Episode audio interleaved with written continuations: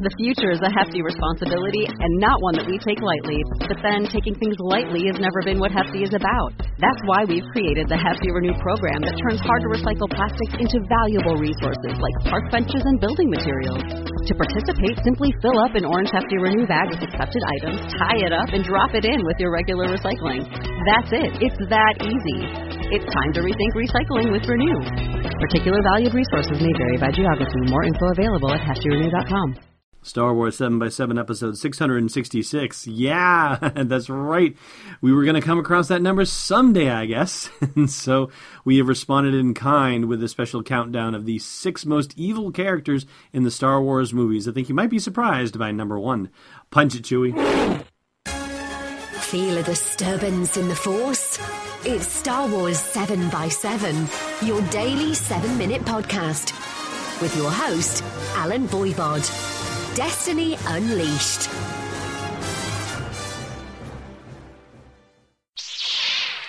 Hey, Rebel Rouser. Welcome to Star Wars 7 by 7 I'm your host, Allen Voivod, and before we begin, I will say no, Jar Jar Binks is not on this list.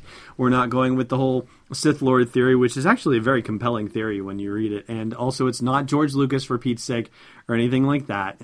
so, yeah, don't uh, don't get up in arms about anything. It is legitimately six characters in the seven Star Wars movies.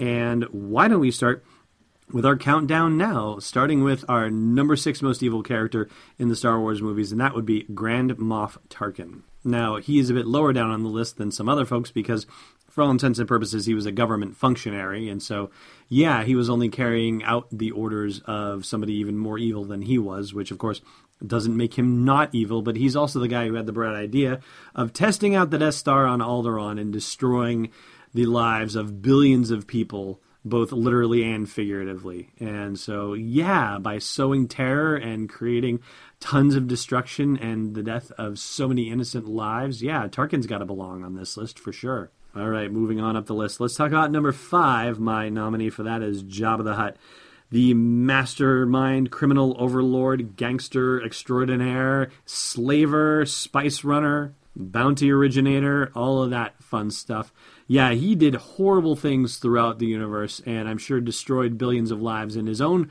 particular way in the process, if not more. And yeah, what a service Princess Leia did in taking him out of this universe. Oh, and of course, the murder and, and torture of creatures and droids of all stripes. And yeah, even though it doesn't say it in the movies, but other media establishes this that they're doing the dirty work for the Imperials in some cases and getting paid by them and getting illegal stuff to the Imperials, but the Imperials don't want to be seen getting their hands on, or at least be seen going through the process of getting their hands on. So yeah, an all around awful creature, absolutely and utterly disgusting to boot, Jabba the Hutt. In the number four position, we have the very clean cut by comparison to Jabba the Hutt, General Hux. And I'm going with General Hux over Kylo Ren and over Supreme Leader Snoke in this one because he's the guy who says, hey, let's use the weapon.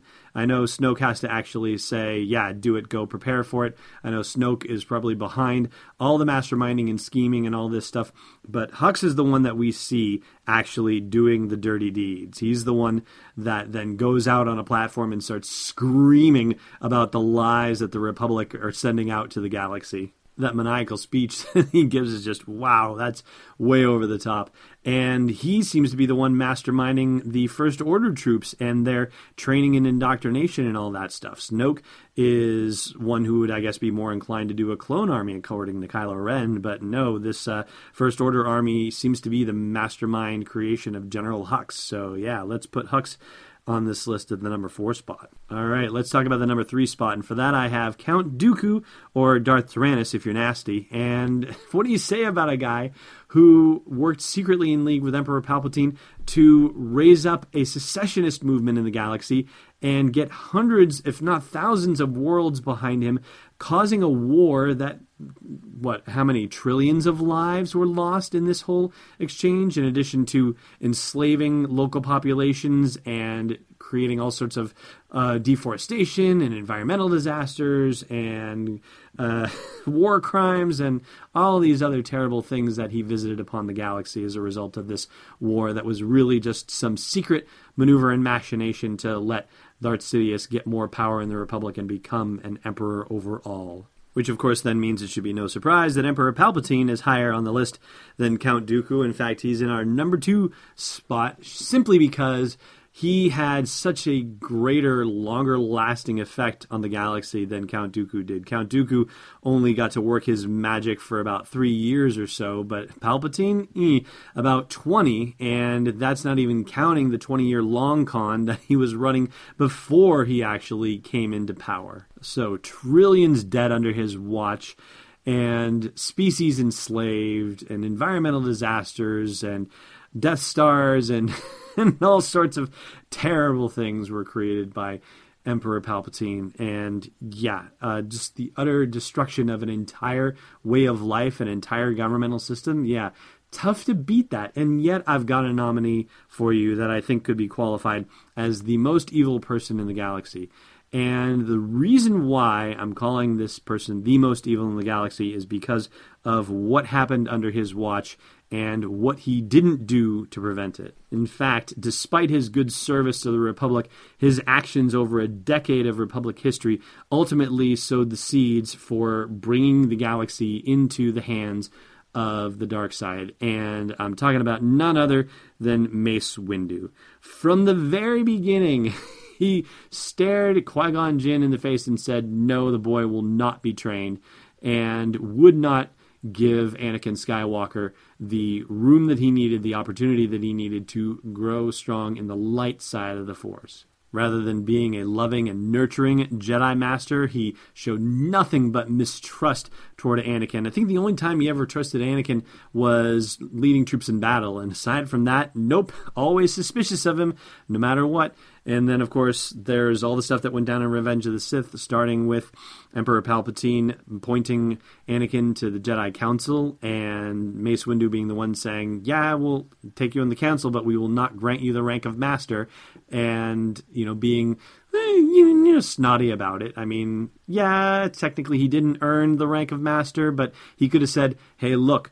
We're putting you on the council. He's making us, you know, you're not really qualified to be a master yet. We can't give you the title just yet, but look, let's accelerate your training. Let's get you to the point where you're a master so that way it works out, you know? He could have done stuff like that, but he didn't. So Mace Windu was already sowing the seeds of discord inside Anakin Skywalker. And then and then we get to the fatal flaw, you know the one where Mace Windu has a huge battle with Palpatine and defeats him, has him at his mercy at the tip of his lightsaber, and instead of doing the right thing and taking him into custody, which Anakin was saying, we have to take him into custody.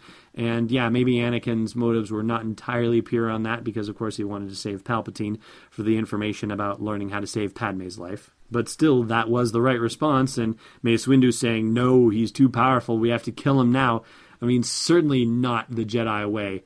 And put Anakin into a horrible position of being afraid for Padme's life and needing to save Palpatine versus follow the Jedi code that Mace Windu was not doing. And all the stuff that Mace Windu did, all the slights, all the grief that Mace Windu gave to Anakin over the years, coupled with his desperation, just made Anakin fall the wrong way. Mace Windu did not mentor him the right way and and ended up doing the wrong thing at the worst possible time. And not only did he pay for it, but the entire galaxy paid for it in the process. And I mean, really, what would have happened? Just cast yourself into this what if scenario. What if Mace Windu had just brought Palpatine into custody? I mean, I'm sure the Jedi archives have some sort of record about what to do with a Sith Lord when you've captured him, right? Like, there's got to be some sort of guide or manual on how to keep a Sith safely in custody. But if they had, then dude would have had his day in court. And if they'd had the death penalty, then, you know, then they could kill him then, sure. But even if not, like there's got to be a way for them to keep a Sith Lord in custody safely. There's got to have been some sort of manual, some sort of record or documentation. Jocasta Nu could have looked that up for them and the Republic would have gone on. I mean, yeah, it would have been a bit tumultuous in the interim while they dealt with the fallout from everybody discovering, oh my gosh, the head of the Galactic Republic was a Sith Lord. Whoa, that's crazy.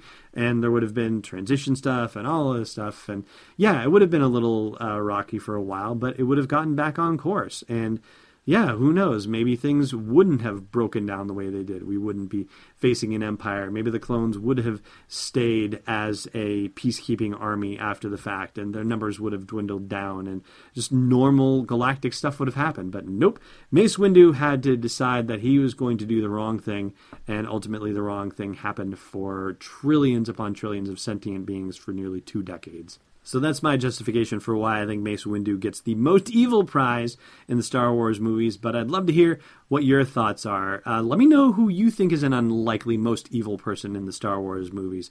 Chime in at the comments of the blog post for this show's episode at sw7x7.com.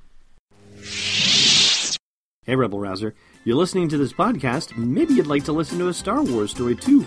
Luckily, we've got just the thing for you. We've partnered with Audible to give you a free download and a free 30-day trial of their awesome service. All you got to do is go to audibletrial.com slash SW7X7 to sign up and get your free download. They've got dozens of Star Wars titles, anything you want to do to explore that galaxy far, far away. One more time for you, audibletrial.com slash SW7X7. All right, let's do some trivia here for you. I've been waiting for this day for a long time. Last time we asked you what Poe Dameron's last line in The Force Awakens is, and it's, yeah, all right, buddy, hold on. That's him, of course, getting the piece of the map for BB 8 so that BB 8 can help complete the map with R2D2. Today's question What is Kylo Ren's last line in The Force Awakens? Thanks for listening to another episode of Star Wars 7 by 7 And hey, before you follow Obi-Wan on some idealistic crusade, check out SW7x7.com for show notes, links, photos, videos, and more. And if you like what you've been hearing, support the podcast at patreon.com slash SW7x7. It's not a mind trick, it's destiny unleashed.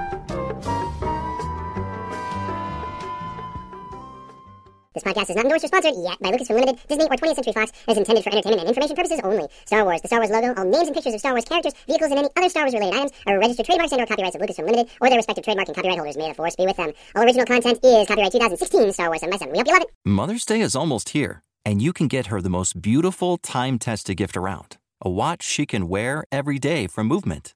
Whether your mom is into classic dress watches, rare and refined ceramics, or tried and true bestsellers, Movement has something she'll love. And right now, everything at Movement is up to 50% off site wide during their Mother's Day sale. A watch is a gift that celebrates all the time you spent with mom, and a Movement watch is even more than that. Movement uses industry leading materials for their fresh modern watch designs, from technically complex ceramics to vintage inspired style, all for an incredible value your wrist and wallet will both love. And with one size fits all convenience and fast free shipping and returns, it's a stress free shopping experience. Save big on the best Mother's Day gift ever with Movement. Get up to 50% off site wide during their Mother's Day sale at MVMT.com. Again, that's up to 50% off at MVMT.com.